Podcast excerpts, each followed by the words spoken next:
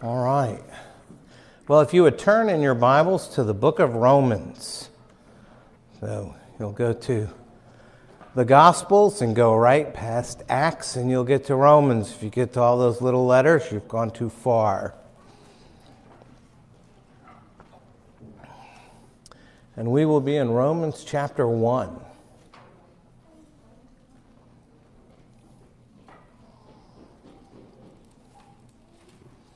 Okay, I'm going to read verses 14 through 17, and then we will go ahead and dive in. So, Romans 1, verses 14 through 17.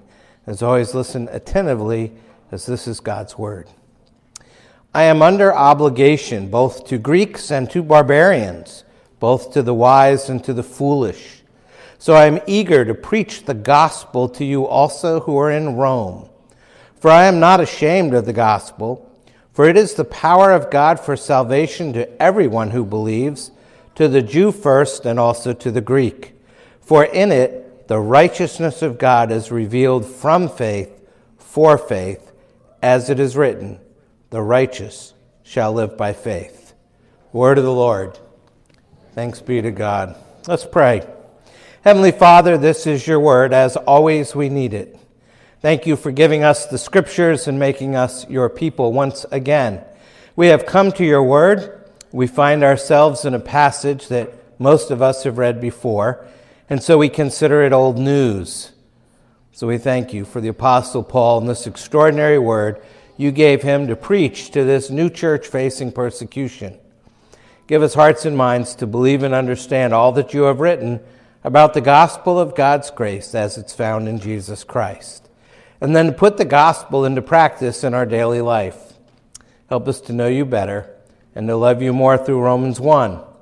And so we pray, let us then, with confidence, draw near to the throne of grace, that we may receive mercy and find grace to help us in our time of need. And by the power of the Holy Spirit, help us see Jesus. For in his name we pray. Amen and amen. All right.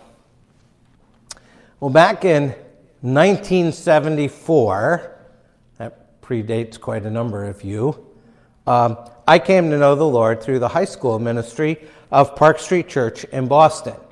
And I attended there regularly through college.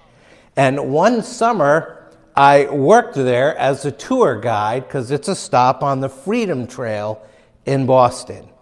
And I gave people tours of this great historic church. And throughout the church, often uh, tucked away in, in obscure corners, are a number of sort of random historical plaques, and which, like most older churches, have lost meaning to most of the people who are attending there today. But being the tour guide, uh, I had to learn all the old and odd things that one can find in a large historic downtown city church. And one of the odd things that I had to learn about was a bronze plaque bearing the inscription Joseph S. Olszewski, SK 2C USC, which, according to my inside information from the Coast Guard, is the abbreviation for Storekeeper Second Class E5 United States Coast Guard. And then the second line of the plaque read, Lost February 3rd, 1943, North Atlantic. And I had to learn about this because of a remarkable personal experience from one of uh, Park Street's former ministers, a man named Alan Emery. And it's very interesting because Alan Emery was a pastor there, and Alan Emery Jr. was a pastor there, and Alan Emery III was a pastor there over like 60 some years. Um, none of them stayed long, they were all there for a short period of time. But the first Alan Emery uh, wrote a book called The Turtle on a Fence Post, and he tells the story uh, of Joseph Olszewski in that book. See, the day after Pearl Harbor, Alan Emery, like thousands of others, enlisted, and his choice was the Coast Guard. He was immediately put to work in his hometown of Boston as a quartermaster, which means supply. And he was given duties on Friday nights to guard one of the wharfs uh, there in Boston. And uh, on one particular Friday, he'd wisely decided to get some sleep before duty, and he was in his bunk when one of his new friends, Joseph Olszewski, came by, and he was dressed in immaculate dress blues. His hat squared, piping on his snow white cuffs, his shoes spit shine, and he gave his biggest smile and he asked uh, Alan Emery how he looked. And Emery said he looked great and asked what the big event was. And Joe excitedly explained that the previous night at the USO, a wealthy girl had invited him to spend the weekend at her apartment on Beacon Hill. That's the ritzy part of Boston. And that she had plenty of records and alcohol. Records were what we had before eight tracks, which is what we had before cassettes, which is what we had before CDs, which is what we had before MP3s. Just to date myself. And he said he didn't have to be back until 0700 Monday morning. And he ended the story by saying, This is going to be the greatest time of my life. And Emery replied that he would be praying for him. And his friend walked out, but then immediately returned and said, What did you say? So I said I'd be praying for you, replied Emery. So why would you be praying for me? I'm going to have the first great weekend in my whole life. He said, Because, Joe, Monday morning you'll be back aboard ship, and you will not be the same person you are tonight. Sin leaves its mark. Which Joe responded with by swearing at Alan Emery. And he went off for his weekend. And so Alan prayed for Joe as he prepared for guard duty, and he was startled a little later on when this unsmiling and clearly agitated Joe suddenly appeared in the floodlights of the guard post. And he yelled at him, How can you have a good time when someone's praying for you? You ruined my weekend. I stood up my date and I've been waiting until you came on duty. Now tell me about God. And that night, Joseph Olszewski heard for the very first time the promises of God, and he believed. And the change was immediate and dramatic. Uh, Joseph joined Park Street Church, spent his free time on the Boston Common, inviting other servicemen uh, to services. He prayed with his buddies. He grew in his knowledge of the scriptures under the preaching ministry of Dr. Harold John Ockenga, arguably the greatest pastor of the late 20th century. And then on February 1st, 1943, uh, Joseph Olszewski volunteered for sea duty on a minesweeper headed for Iceland. And a few days out, a torpedo found its mark. They lost all hands on deck. When I read stories like that, they tend to stun me. They have a way of clearing the fog away and allowing those things that are truly important to come into focus. And I'm reminded of the gospel's power to change lives and the need we often have to get back to what's really important. And to be honest, that's how Romans 1, particularly verses 16 and 17, which are the concluding verses of Paul's introduction to this wonderful book, they often hit me that way. Because this text, these words, form the theme for the entire book of Romans. And like most uh, good writers, after making his words of introduction, Paul immediately states his theme. And this is it, verses 16 and 17. It's what the book of Romans is all about. it's the essence of Paul's theology, it's the heart of evangelical theology. This is the text that launched the Protestant Reformation, and it most clearly explains the grace of God in the gospel. It is probably the clearest statement of the gospel in the New Testament, and nowhere is God's plan of salvation made so plain as it is in the book of Romans. But before we get too deep, let's give some context here. As we turn to Romans 1, one of the things we do first is to look for the key words.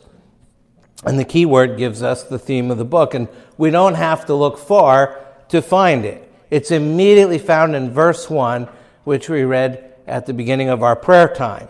It says, Paul, a servant of Christ Jesus, called to be an apostle, set apart for the gospel of God. Now, verse 2, which he promised beforehand through his prophets in the Holy Scriptures. We drop down to verse 9 For God is my witness, whom I serve with my spirit in the gospel of his Son. Verse 15 So I am eager to preach the gospel to you also who are in Rome.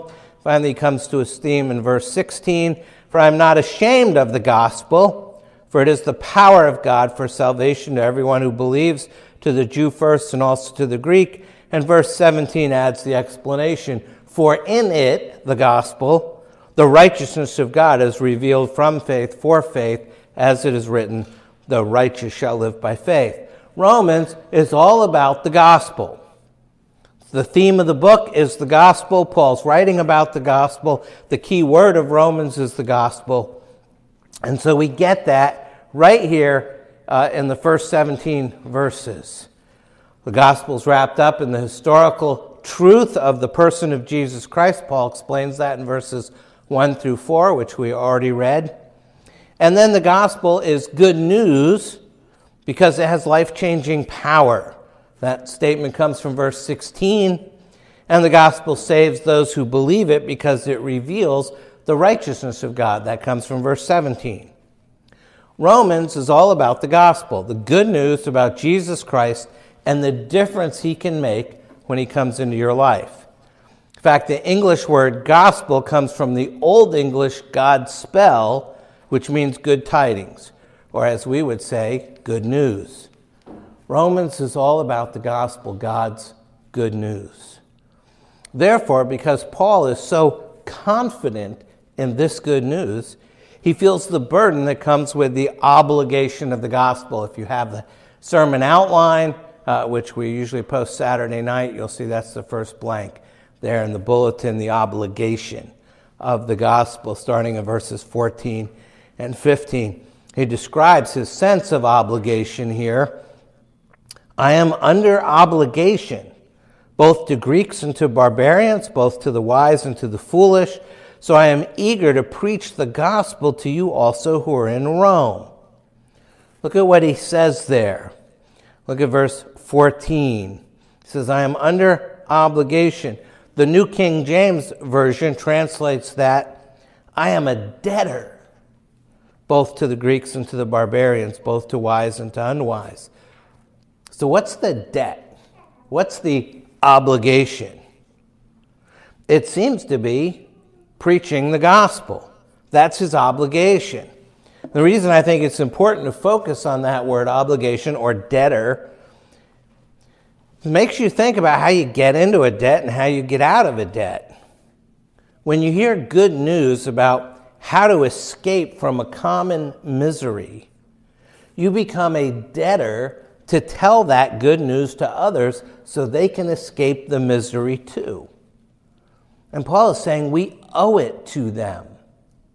If we've learned how to escape the misery, we owe it to others to tell them how to escape the misery. Why? Because if you withhold the good news of God's grace from others as if you're qualified for it and they're not, well, that just reveals that you don't really understand God's grace. The grace of God, which calls us out of darkness and bestows covenant love on us, creates what it commands. We don't qualify for it beforehand. So if you hold this grace back from others as if you're qualified and they're not, you're proving that you don't really know or understand grace. Grace is our only hope as sinners. We don't deserve it. No one can deserve it from us. And when it comes to us freely, we become obligated to give it to others freely. It's one reason Paul stresses his debt in verse 14. He says, Both to Greeks and to barbarians, both to the wise and to the foolish. See, culture and intelligence and education don't qualify you for the gospel of grace. Or being unrefined or uneducated or illiterate doesn't disqualify you from the gospel of grace. There's no qualifications for this grace. Paul's not a debtor to anybody because they qualify, because nobody qualifies. Then grace wouldn't be grace. Paul's a debtor precisely because he didn't qualify, and yet grace came to him and keeps coming to him day after day in endless waves as God's grace breaks over his life. We need to be gripped by the reality of grace in our life and the difference it makes. Dwell on what it would mean when it comes to our pride or our self righteousness or our relationships, uh, marriage, being demanding in marriage. And we need to open our hearts more and more to the, excuse me, to the wonder of our salvation, not because God found something special in us, but because this grace is utterly and absolutely free. It comes to us without any qualification from us.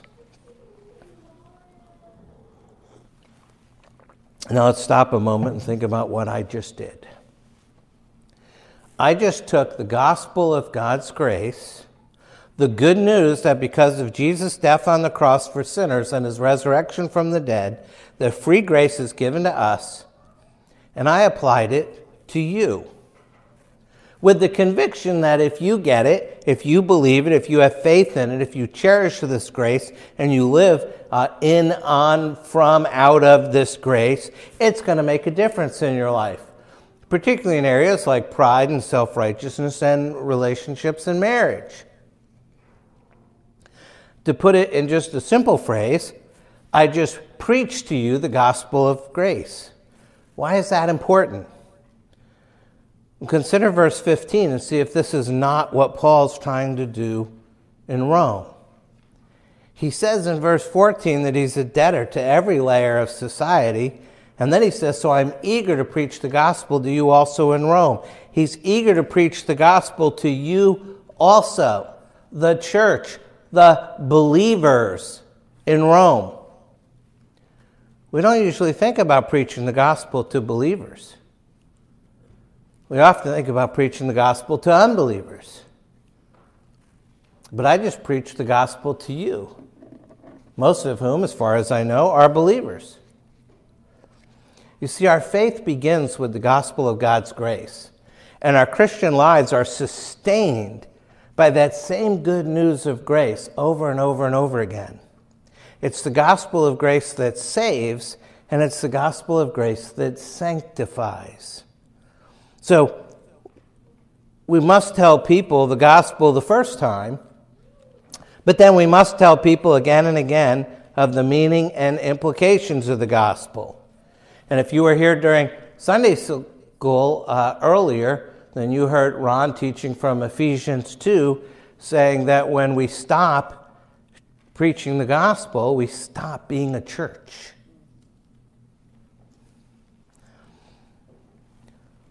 So, the gospel of God's grace, as is found in Jesus Christ, is what we preach to unbelievers, and the gospel of God's grace, as it's found in Jesus Christ, is what we preach to believers. And why do we do that? Because we have confidence in the power of the gospel, verse 16. Confidence in the power of the gospel. He says, For I am not ashamed of the gospel, for it is the power of God for salvation to everyone who believes, to the Jew first and also to the Greek. Now, anyone who sat for a long time under the preaching of the word has probably heard that the Greek word translated power is dunamis, the word from which we get the English words dynamic and dynamo and dynamite. The gospel has incredible power. And Paul's not ashamed of this good news because it's the dynamic power of God. Impossible for humans to bring under control or to direct. And this dynamic power of God brings salvation and all of its earthly and eternal benefits for everyone who believes. And that's why Paul felt no need to apologize for coming to Rome. He knew that in the gospel, excuse me, there's power that can overcome uh, anything that the Romans could throw against it.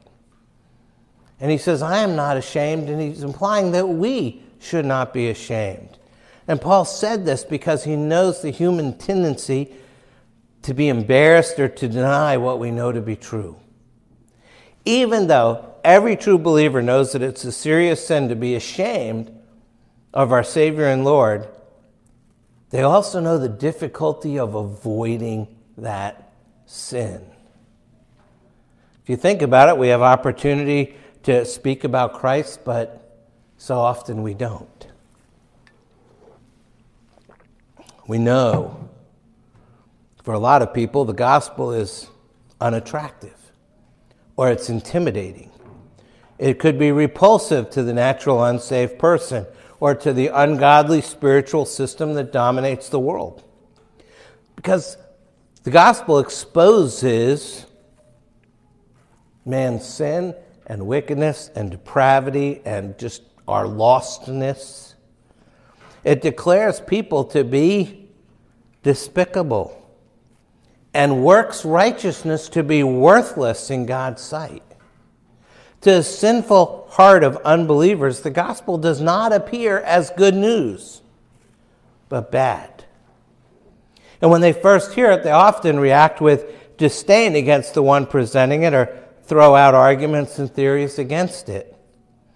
And for that reason, our fear of uh, men, our fear of other people, and what they might say, and our not being able to handle their arguments, is the single greatest snare in sharing the gospel.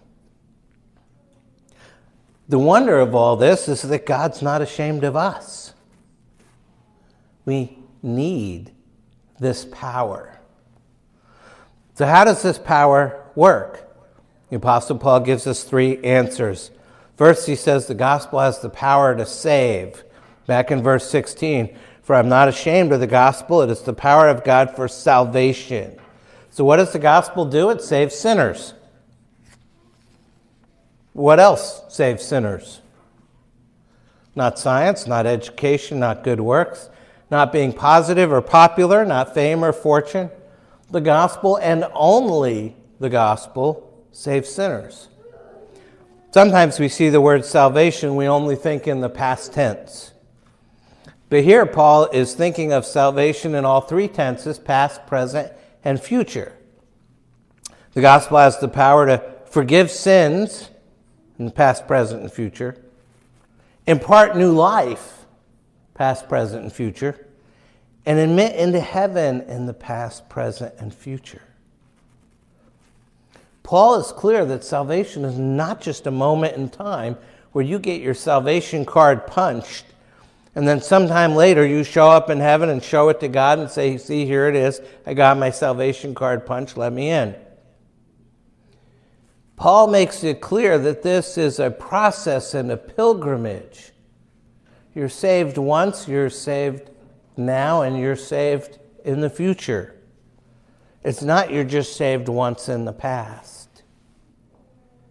It's an ongoing process. It's why most commonly New Testament writers refer to the Christian life as a walk. When you read in Ephesians, how's your walk? Walk worthy of what you have learned. Paul makes it clear that you have been saved, you are being saved, you will be saved. It's an entire life of spiritual growth. It's the reason we call it progressive sanctification.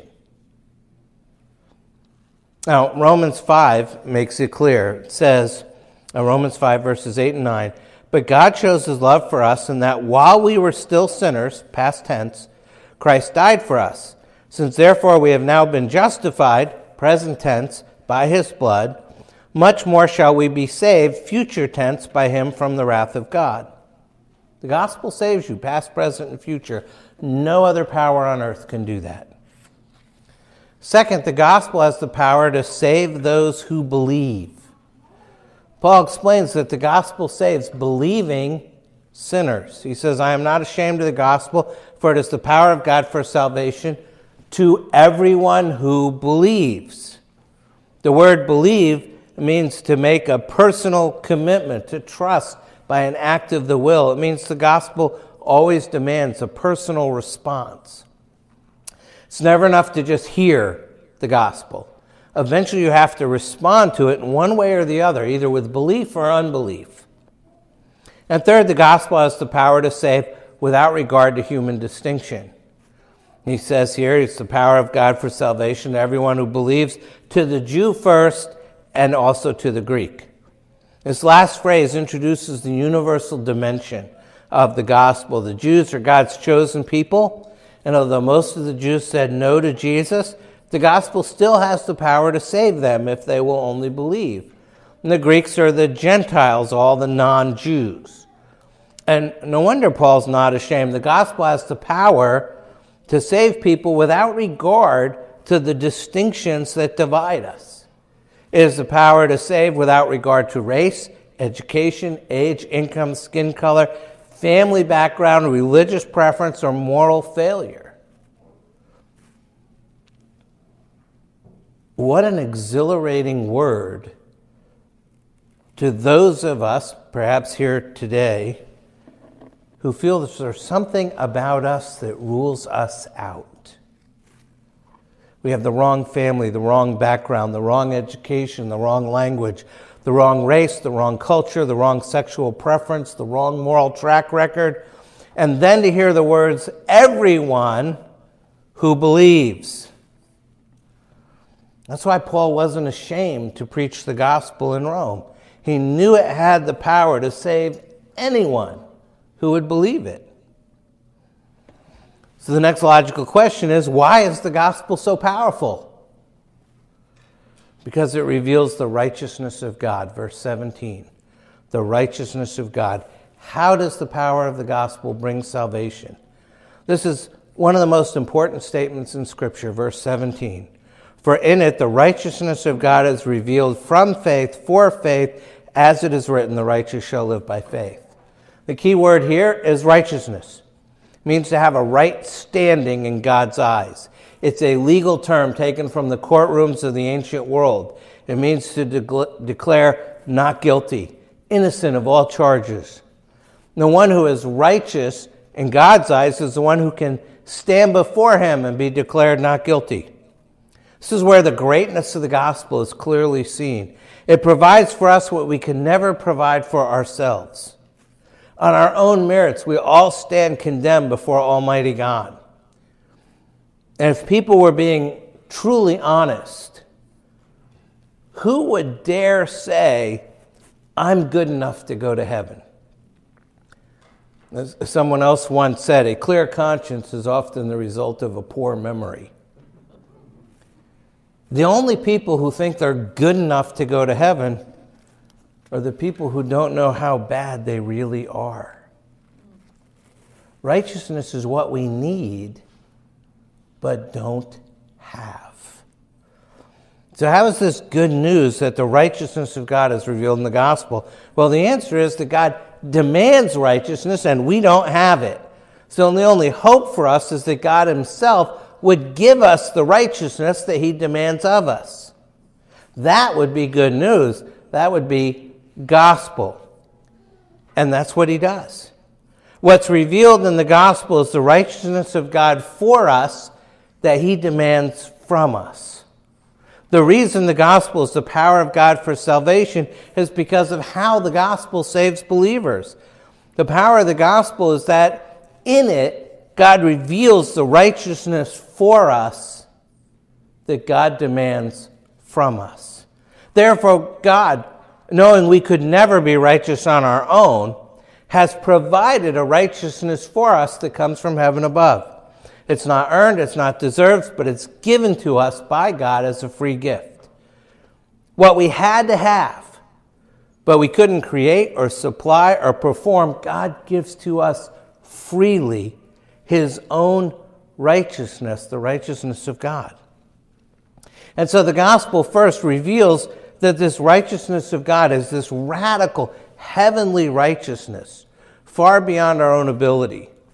2 Corinthians 5:21 says for our sake he God made him Christ to be sin who knew no sin so that in him in Christ we might become the righteousness of God.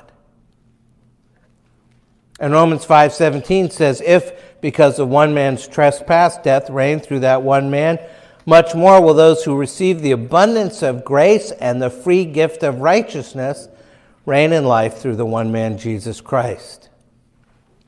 One commentator said the righteousness of God is a righteousness originating in God, prepared by God, revealed in the gospel, and therein offered to us.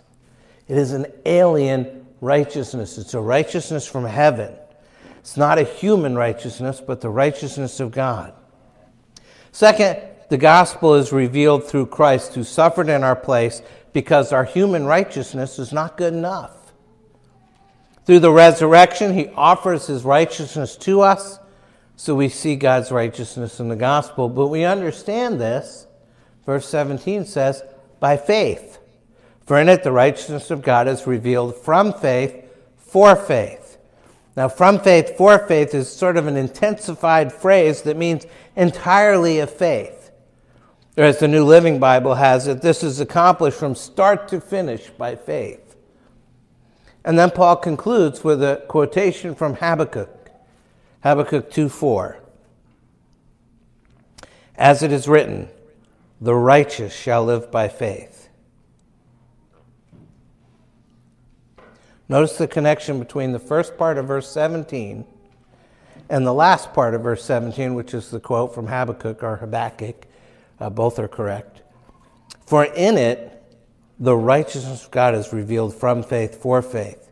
So you have this Old Testament quote is introduced with as it is written. In other words, what he's just said about the righteousness of God being revealed in the gospel is as is like what he's about to quote from the Old Testament that the righteous shall live by faith. But it's really important you notice what happens to the word righteousness here in this verse. In the first half of the verse, the righteousness is God's. The righteousness of God is revealed. In the second half of the verse, the righteousness is man's. The righteous shall live by faith. How can Paul use an Old Testament quote to illustrate his point if there's such a big difference in the very words he wants to compare? The answer is there's not a very big difference. This quote shows us that what Paul has in mind when he speaks of the gospel revealing the righteousness of God is not just that God himself is righteous, but that he imputes or credits his righteousness to man, to us, so that we can be called righteous.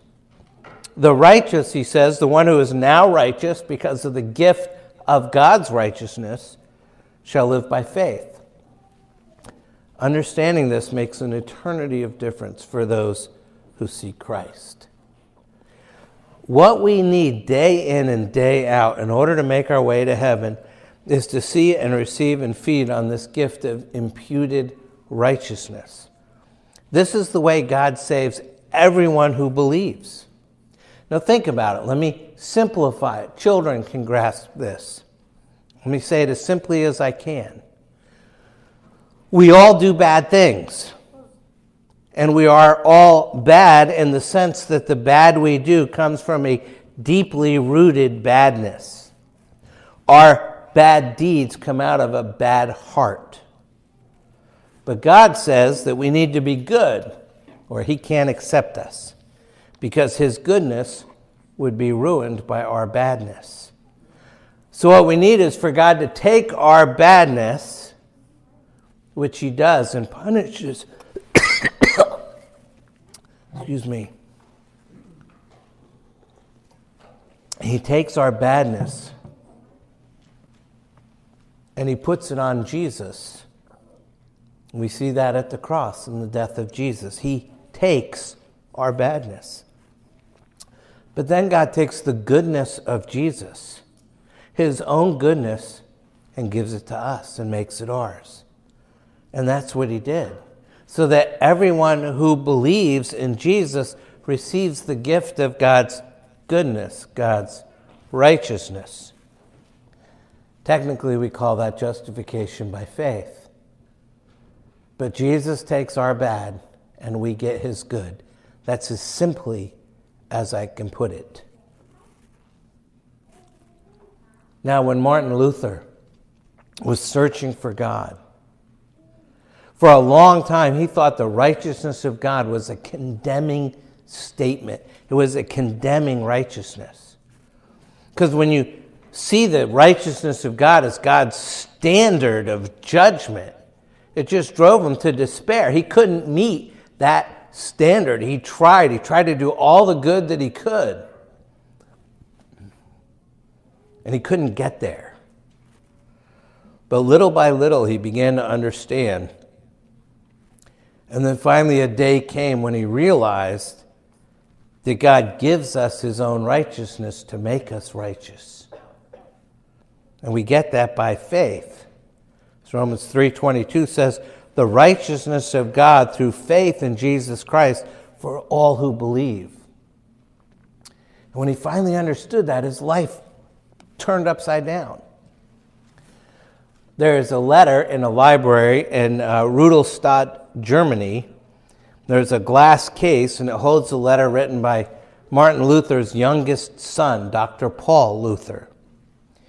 And the letter reads In the year 1544, my dearest father, in the presence of us all, narrated the whole story of his journey to Rome.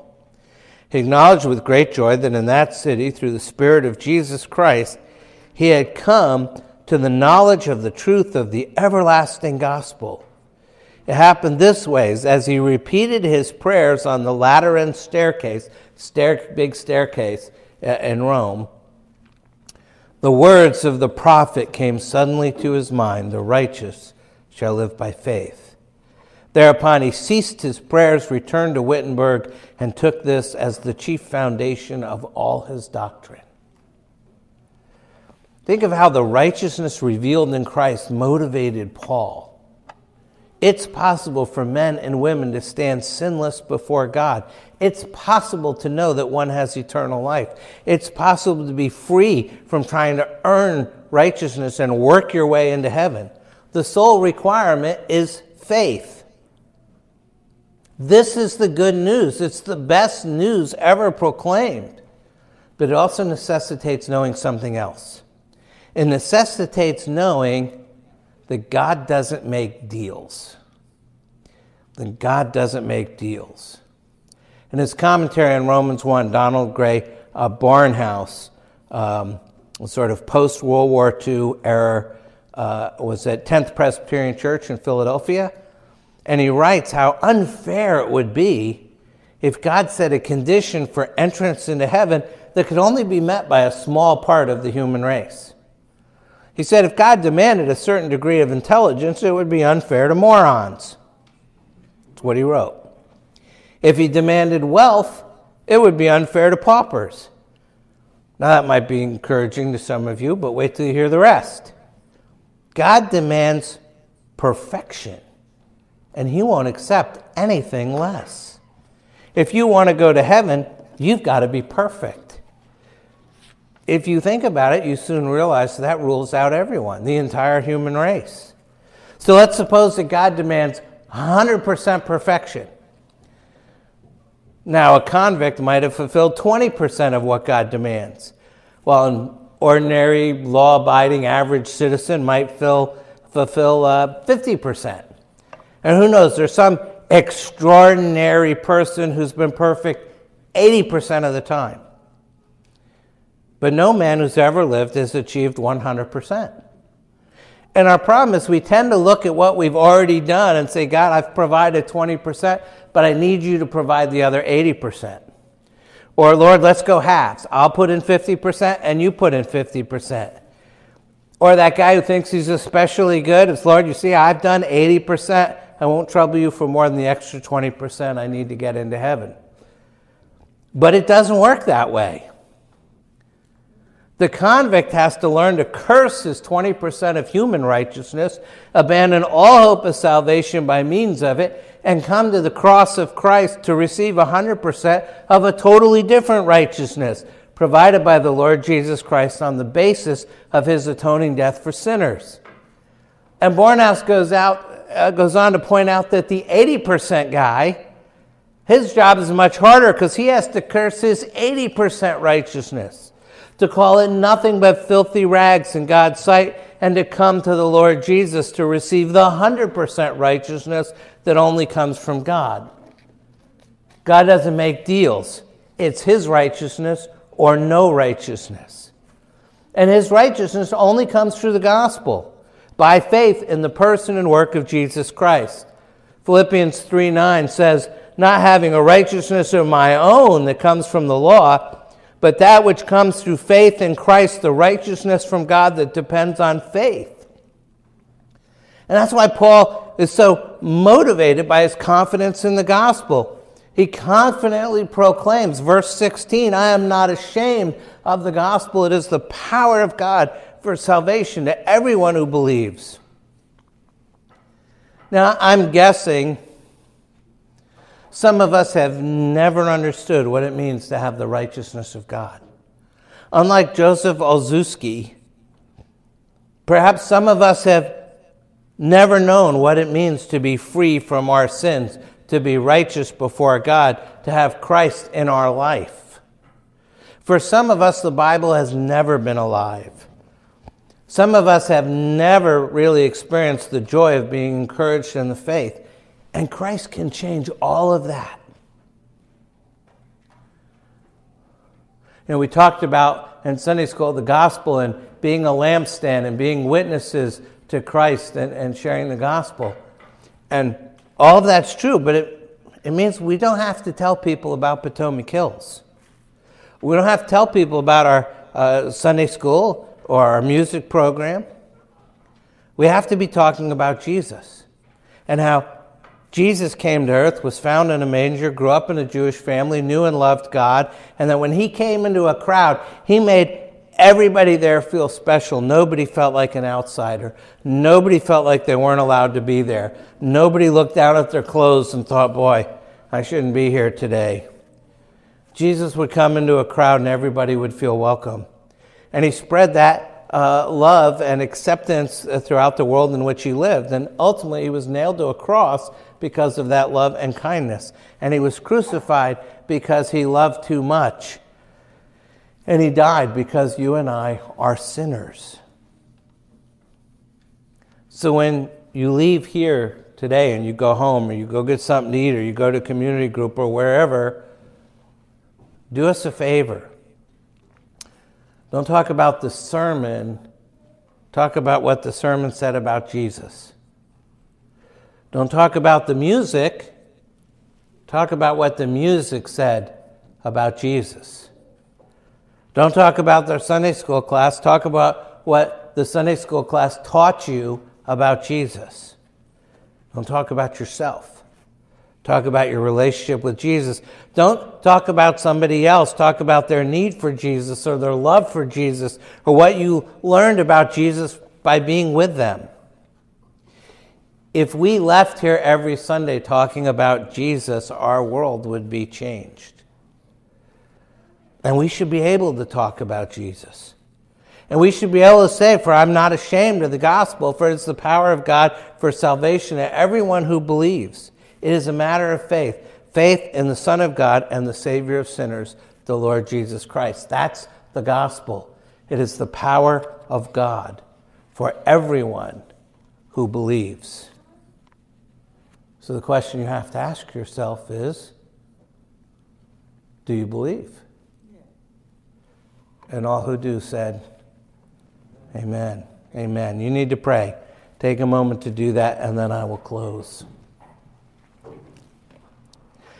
Let's pray. Our Lord and our God, thank you that you have spoken to us by your Son. Open our eyes that we might see our sin and then see our Savior.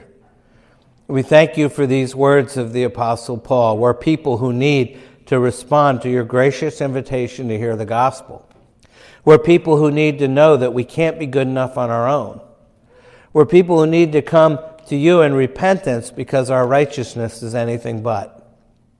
And yet, despite our lack of righteousness, your word comes to us with the gospel of God's grace. So, Lord, help us to come to you, to believe your promise that the gospel is the power of God for salvation to everyone who believes. Help us to share it with others and preach it to ourselves regularly. So let us then with confidence draw near to the throne of grace that we may receive mercy and find grace to help us in our time of need. Help us to have real confidence in the gospel in the midst of this chaotic year. For we ask these things in the name of our Lord and Savior, Jesus Christ, who lives and reigns with you in the Holy Spirit, one God, now and forever. Amen.